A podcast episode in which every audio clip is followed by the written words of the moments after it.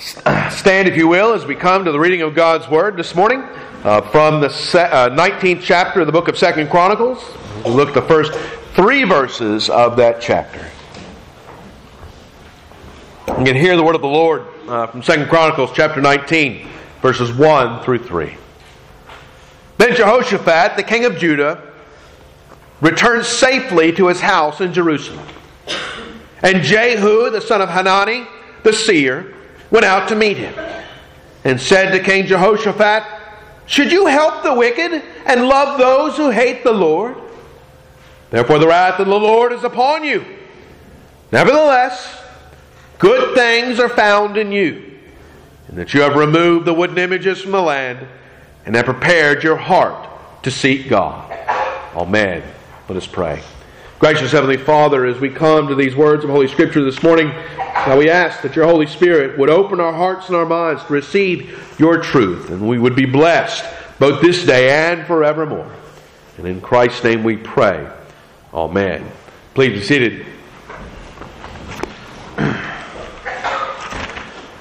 One of the things that all of the kings of Israel and Judah were supposed to do when they came into office was that they were supposed to sit down with the scroll of the book of Deuteronomy, and being seated down with this scroll, they were to have a scroll, an empty scroll in front of them, and they were to write.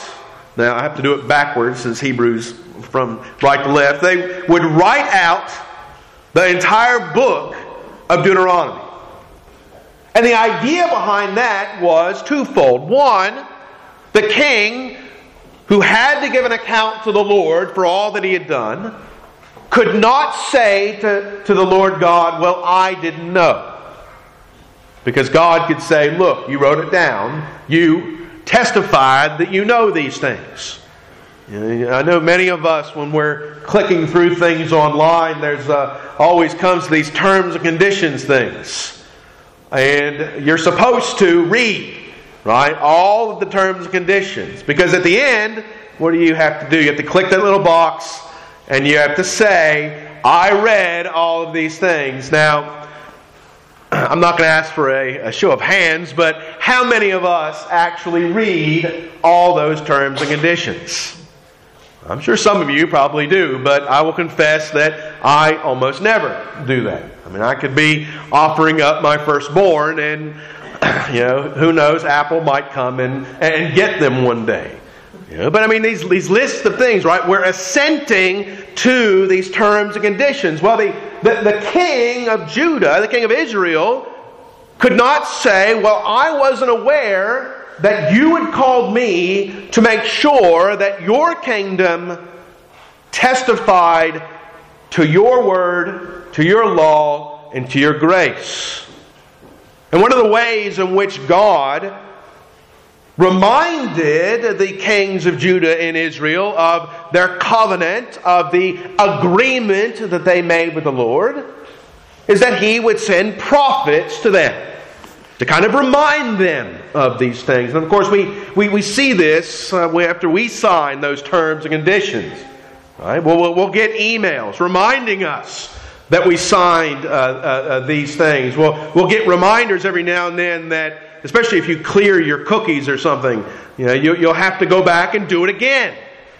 Well, again, God is sending these prophets to the kings so that they will be reminded of the seriousness, not only of their office, but of the seriousness of the consequences of their violating this covenant that they made with the Lord. And of course, Jehoshaphat is no different. It's interesting as we look at this passage this morning uh, that one of the uh, ways that God convicts Jehoshaphat is by the particular prophet that He has sent to Jehoshaphat. We're told uh, there in uh, verse two that the prophet is Jehu, the son of Hanani, the seer. Now again, what's interesting here is that his father was visited by a prophet. Of course, Jehoshaphat's father's name was Asa. In Second Chronicles sixteen, it tells us And at that time, Hanani the seer came to Asa, king of Judah. So Jehu's dad spoke to Asa, and now Jehu, the son of Hanani, has come to speak to Jehoshaphat. Now, what did Hanani have to say to Asa, king of Judah? Well, again, in Second Chronicles sixteen, verse seven, it says, "And Hanani said to him, because you have relied on the king of Syria and have not relied on the Lord your God, therefore the army of the king of Syria has escaped from your hand." Now remember what we had just read at the end of chapter eighteen. What had happened when Jehoshaphat had not trusted in the Lord, had allied himself with Ahab, king of Israel, and had gone into battle at Ramoth Gilead. Well, the king of Syria escaped from his hand. And why did the king of Syria escape from his hand? For the exact same reason this had happened to his father, because he did not place his trust in the living and the true God. But it sought the counselors, it sought the wisdom of the false prophets of the land of Israel. And remember, God had warned him that this was going to take place. He had, he had sent uh, the prophet Micaiah to warn him of these things, and he had ignored the counsel of this prophet. And now Jehoshaphat is being visited by Jehu. Now there are a couple of things that the Lord is wanting us to pick up on in this passage. First of all, you know, that we see the danger of when fathers do not pass godly counsel on down to their sons. We see Jehoshaphat committing the same sin that his father had committed. And for the same reason that his father had committed these things. Remember way back at the beginning of January when we started this, this, this uh, sermon series, we heard that Asa had died at the end of his life with a great disease, and had given himself over completely to the gods of the Philistines and the gods of the nations surrounding Israel, to the point that his body was burned and not buried with his fathers. And why was that? Well, again, because Asa had not heeded the counselors that God had sent him. And we see here Jehoshaphat is repeating the same mistakes of Asa. Because again, Asa had turned away from the Lord, had not properly brought his son up in the faith, had not warned him of the dangers of aligning with evil men. You know, Jehoshaphat finds himself here again in this same situation. One of the things that uh, his father Solomon warned uh, in the book of Proverbs, in Proverbs eleven fourteen... is that where there is no counsel, the people fall. And what Solomon means there is that it's not the absence of counselors that's the problem. It's where the counsel that people get is evil that's the problem. Matter of fact, people are better off with no counsel than if all of the counseling they get is wrong. And when we think of that, it, it kind of makes obvious sense. You know, you'd much rather your child uh, be ignorant than your child be knowledgeable in the wrong things. And you think of a child growing up in the nineteen forties in Germany, you know, who was being raised in the Hitler Youth. You know, they, they were learning a lot of things. They were very well educated. But what were they educated in? You know, some of the most evil and wicked things that we could possibly imagine. Would you rather your child grow up in that kind of environment, or, or grow up kind of like Tarzan out in the jungle? Yeah, when we provided those two options, I think most of us would, would, would rather our children grow up like Tarzan without being filled with evil and wicked thoughts. And Solomon here, again, is, is, is warning uh, his son as he's writing in the book of Proverbs, where there is no counsel, the people fall. But as usual in the Proverbs, there's a but that follows this.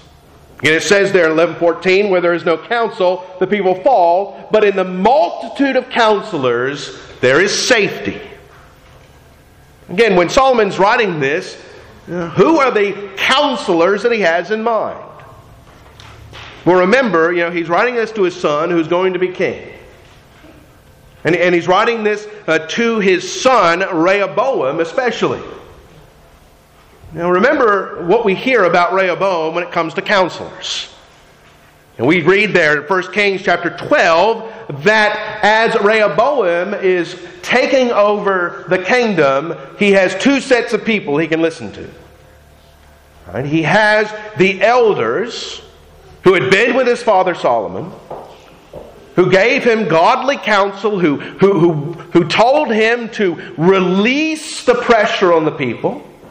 You know, to take away the dross of his father's kingdom, to remove the, the, the, the, the evil things that had crept into Israel uh, towards the end of Solomon's life, to turn away from the pattern of life that his father had led. And then, of course, Rehoboam had his friends.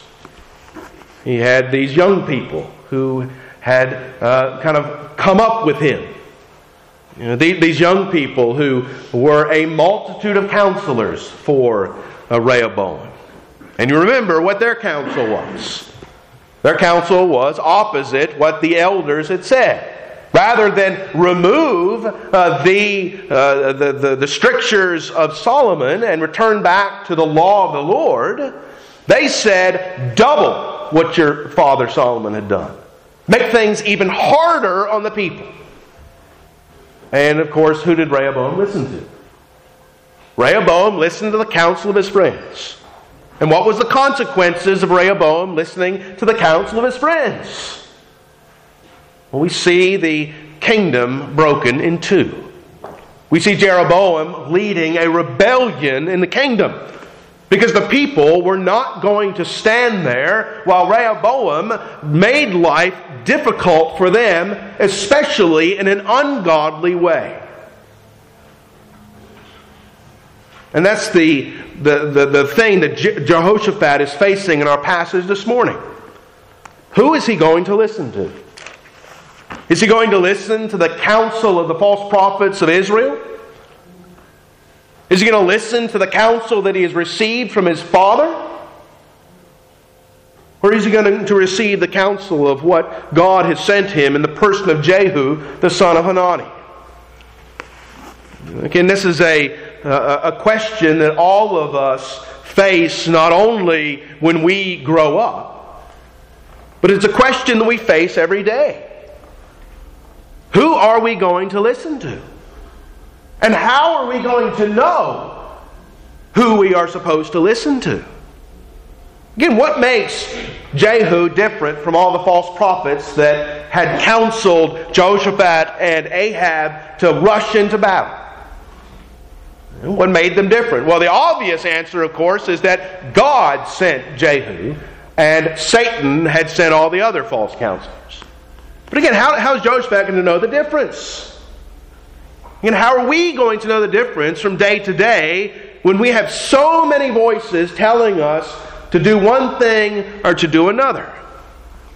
Well, again, remember back to what Solomon had said in Proverbs eleven fourteen. Again, there is safety in the multitude of counselors. It's worthwhile to remember when we think about the church of the Lord Jesus Christ, when we think about the wisdom of the Holy Scriptures, that we are reminded that we're not in this battle alone. That we're not a kind of uh, independent agents travailing the world. But that we have been given this multitude of counselors, we've been given the church of the Lord Jesus Christ to come to, to seek those answers. But what happens if you're living in an environment where the church is not a place of safety? Because think about what the church is like in the day of Jehoshaphat. Right? How did Jehoshaphat find the church when he became king? Right? The church in Judah was full of false counselors. It was full of false prophets, full of false priests. It was full of the groves of, of Philistia. It was full of the poles of Ashtaroth. It was full of the, uh, the, the, the, the wickedness of Molech. And where did Jehoshaphat turn when he became king? Well, again, remember what I said at the beginning. What did every king have to do? Well, every king had to go and they had to write out the book of Deuteronomy.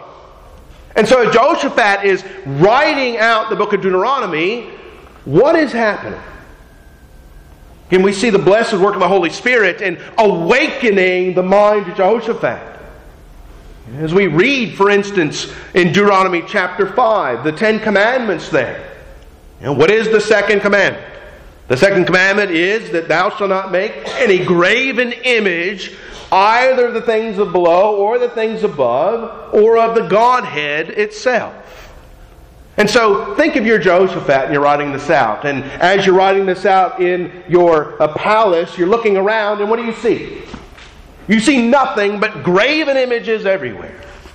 And what do we then see Jehoshaphat do? Again, we see a response. He goes out and he clears the temple of these things. And again, where did he learn this?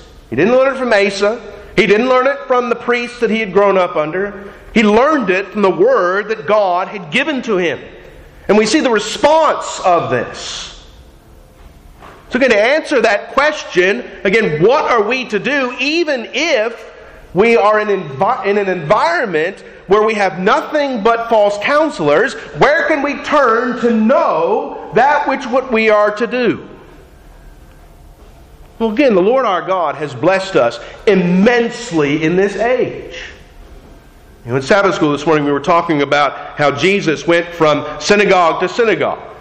And in every synagogue, there were these huge rolls. Right? These scrolls that contained the Word of God. You know, they were large, they were heavy, and they were not something that every household had access to. You know, if you wanted to read the Word of God, what did you have to do? You had to go down to the synagogue and you had to ask the priest or the Levite to get these scrolls out, and then you had to spend hours turning the scrolls until you got to the right place. Well, what do we have with us today? I don't have my phone on me, but you know, we can hold our phones up and we have access to more information than any human being in the history of creation.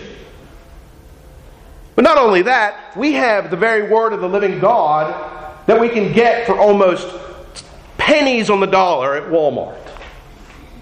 Again, we are living in a blessed age of access to information. But what's the reality of the church today? You know, the church is largely ignorant of what the Word of God says. And there seems to be a, a, a, a real kind of, you know, kind of odd thing about that. And we have access to all of these things, but we're, we're almost uh, obstinate in our inability to read the Word of God. And I think one of the reasons for that in the church kind of largely today is because we have listened far too much to the counselors of this age, which have told us that these are just stories. That this, that this book that God has given to us is, is kind of a, uh, a gathering together of pithy uh, sayings. But again, remember the effect that it had on Jehoshaphat. And the effect that the reading of God's Word had on Jehoshaphat is that he immediately went out and removed uh, the groves from the temple. He was convicted by what he read, and there was action that followed it. And remember, what did Jehoshaphat do after he removed the groves? He sent the judges out, he sent the priests out, he sent the Levites out, and what were they commanded to do? They were commanded to go to every city, every synagogue, every location in Judah, and they were told to teach the people the Word of God. And again, the purpose of that was that so others may see what Jehoshaphat saw in the Word. Again, the counsel that he had received from the Holy Scriptures. Now, one of the things we also see about Jehoshaphat is Jehoshaphat is also a man of clay feet. We saw after his you know, initial conversion, his initial movement, his initial fruits of the Spirit, we see him stumble and fall greatly in the land of Israel. And why was the why was it the reason why he did this? Well, again, because even though he had access to the very Word of the living God, where did he go for information? Right? He went to the false prophets of Ahab, and he ignored what Micaiah had said. Brothers and sisters, this is the danger that each one of us face daily. Again, are we going to listen to the counsel of the Word? Or are we going to listen to the counsel of the false prophets of this age? I mean, this is the answer to all of the trials and the troubles that we face when it comes to the unsettledness and the lostness of our minds and our hearts. Again, which counselor are we going to obey? Again, notice again what uh, Jehu says uh, to Jehoshaphat. He says, "Should you help the wicked and love those who hate the Lord?" Well, the obvious answer to that is, well, no, right? I mean, you know, if somebody stopped you in the middle of the street and said, "Should you help wicked people?" You know, hopefully you would say, well, no, right? Right? What should we do? Right? We should do away with wicked people, right? We should put wicked people in jail. But what do we do when we heed the counsel of the wicked? We give them authority, right? We give them power. We give them the place that they have. And then when we heed the counsel of the wicked, what happens to others who don't have access to the wisdom of the multitude of counselors? Right? They're unable to withstand the teachings of the false prophets. It's one of the ways in which the church has to lead in this age. It's one of the ways in which we are called as individual Christians to, to witness to the power of the gospel. Because again, if, if, if the world around us can't tell the difference between the way we live and the way the world lives, then why would anybody want to be a Christian? Why would anybody see the need to be a Christian? If I can live and act as a pagan and I go to church on Sunday, well, it's obviously not having any effect on my life. And this is the real problem with Jehoshaphat. This is the problem that Jehoshaphat has laid upon the nation of Judah. Their king is supposed to be an example to the land. Their king is supposed to show everyone in Judah what it means to be a follower of the living and the true God. You know, this is the great anger that, that, that Paul has with Peter at Antioch in the book of Galatians. You remember there how, how Paul will tell Peter that he has brought the gospel to disrepute by his actions. Here, Peter has been hanging out with the Gentiles. He's been, he, he's been hanging out, eating non-kosher food with the Gentiles because that's what God told him to do. Right? You remember the, the, the witness of uh, the dream of Peter as the, the sheet is coming down from heaven. And God is telling Peter that all food is clean. And that's a message, a testimony to the blessings of the new covenant. And here Peter is eating with all of these Gentiles, having a good time, enjoying their fellowship. And the Jews show up, and what does Peter do? Peter backs off and says, I don't know about these people. Yeah, I, I wasn't doing this. What do you think that did to those Gentiles? It ruined the entirety of his testimony to them. Because it told the Gentiles that his faith really didn't mean anything. That everything he was saying was not really of much value to him. And again, this is what Jehoshaphat has done in the land. And that's why Jehu has come to him and said, again, should you help the wicked and love those who hate the Lord? Therefore the wrath of the Lord is upon you. Again, Jehoshaphat, open your eyes. This is why these things have happened. Because you have turned away from the living and the true God and have run with wicked men. And you have been stained by their blood. You have shown the world that there is no difference between you and Ahab. But it's interesting again that God has sent this prophet, Jehoshaphat. It's interesting that even after Jehoshaphat's great wicked sin with Ahab, even after all of the evil that he has done, what has God seen fit to do? Again, God hasn't left Jehoshaphat in his sin. God hasn't abandoned Jehoshaphat. He hasn't written off Jehoshaphat. He hasn't thrown him away, as he does do with some kings of Israel after they have committed gross idolatry against him. You remember the, the scene in First Samuel chapter fifteen when Saul is confronted by uh, uh, Samuel. You remember how, how, how Saul tries to repent for the Lord, and Samuel says, "The Lord does not want to hear it, Saul. The Lord has given you away to your sin." But that hasn't happened to Jehoshaphat. The Lord has sent his prophet, Jehoshaphat, to call him out of his sin, to call him out of his rebellion. And again, what's the purpose of this? We see this in verse three. It says, "Nevertheless, good things are found in you, and that you have removed the wooden image from the land and have prepared your heart to seek God."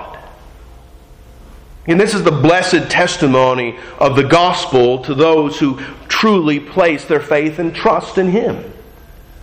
This is one of the blessings of having a multitude of counselors. We're reminded that even when we do fall, even when we do sin before the Lord, that one of the things that the Lord blesses us with is with counselors who are willing to come to us in our sin, willing to come before us, to call us out in our sin. Again, the reasoning here that we see is not so that Jehoshaphat could be shamed in this, but that Jehoshaphat can be brought out of the fire.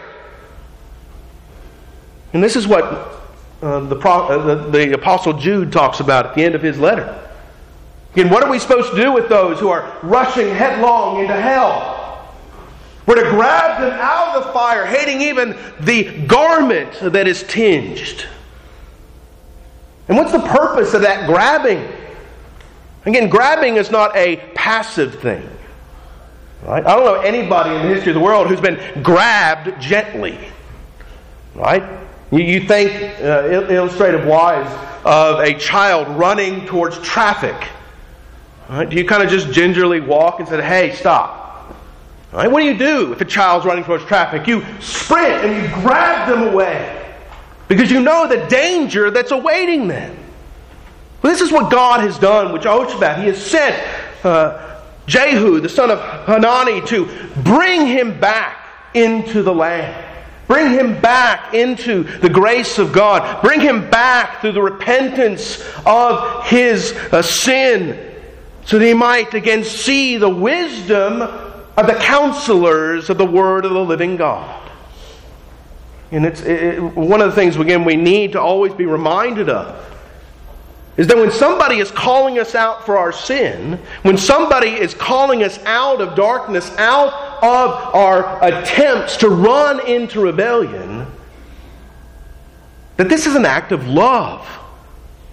This is an act of God seeking out His lost sheep and bringing them back into the fold.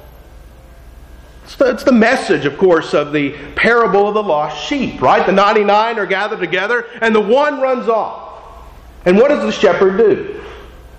The shepherd leaves the ninety-nine and goes and gets the one and saves it. Brings it back into the family, into the multitude of God's people.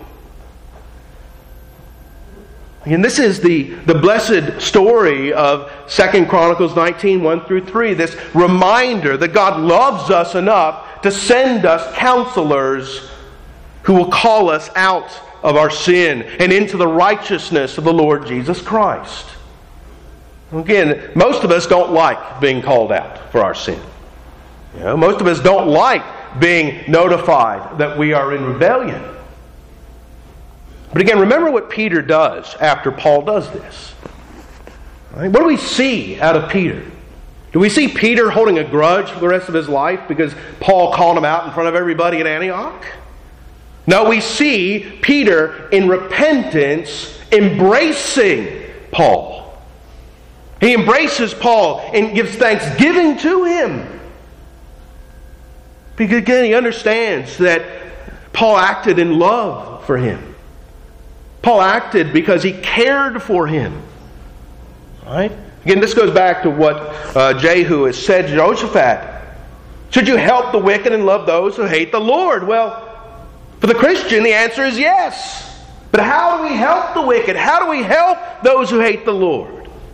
Do we help them by allowing them to remain in their sin? Do we love them by abandoning them to the world?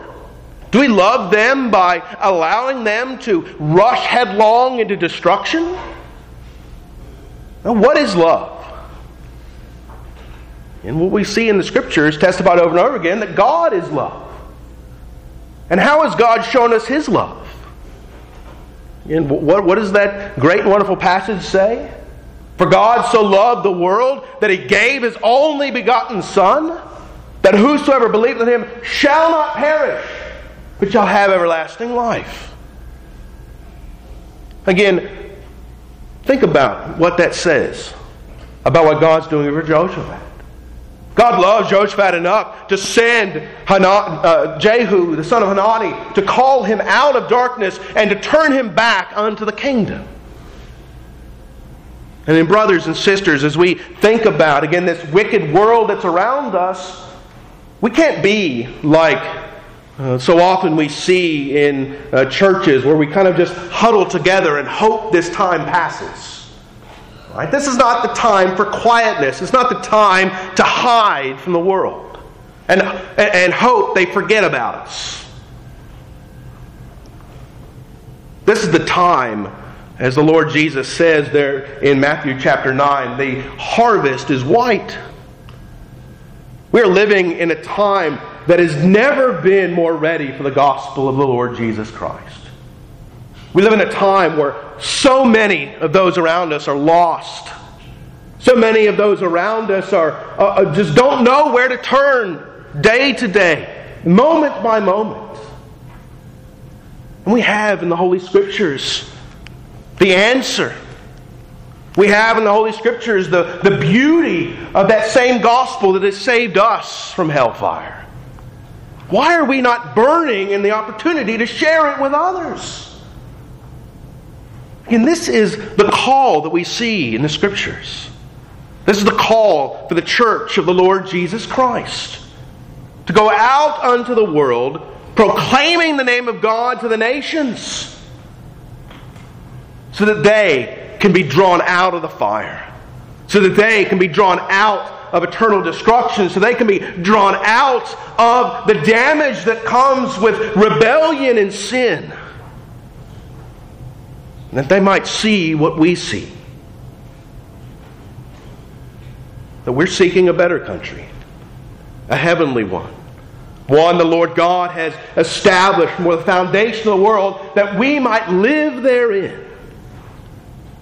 This world given to us by the great love of God the Father, who has sent His Son to die for sinners, that we who have been washed in His blood might receive not just the temporary blessings of hope and comfort, but the eternal blessings that come in the heavenly places in Christ. Amen. Let us pray. Gracious Heavenly Father,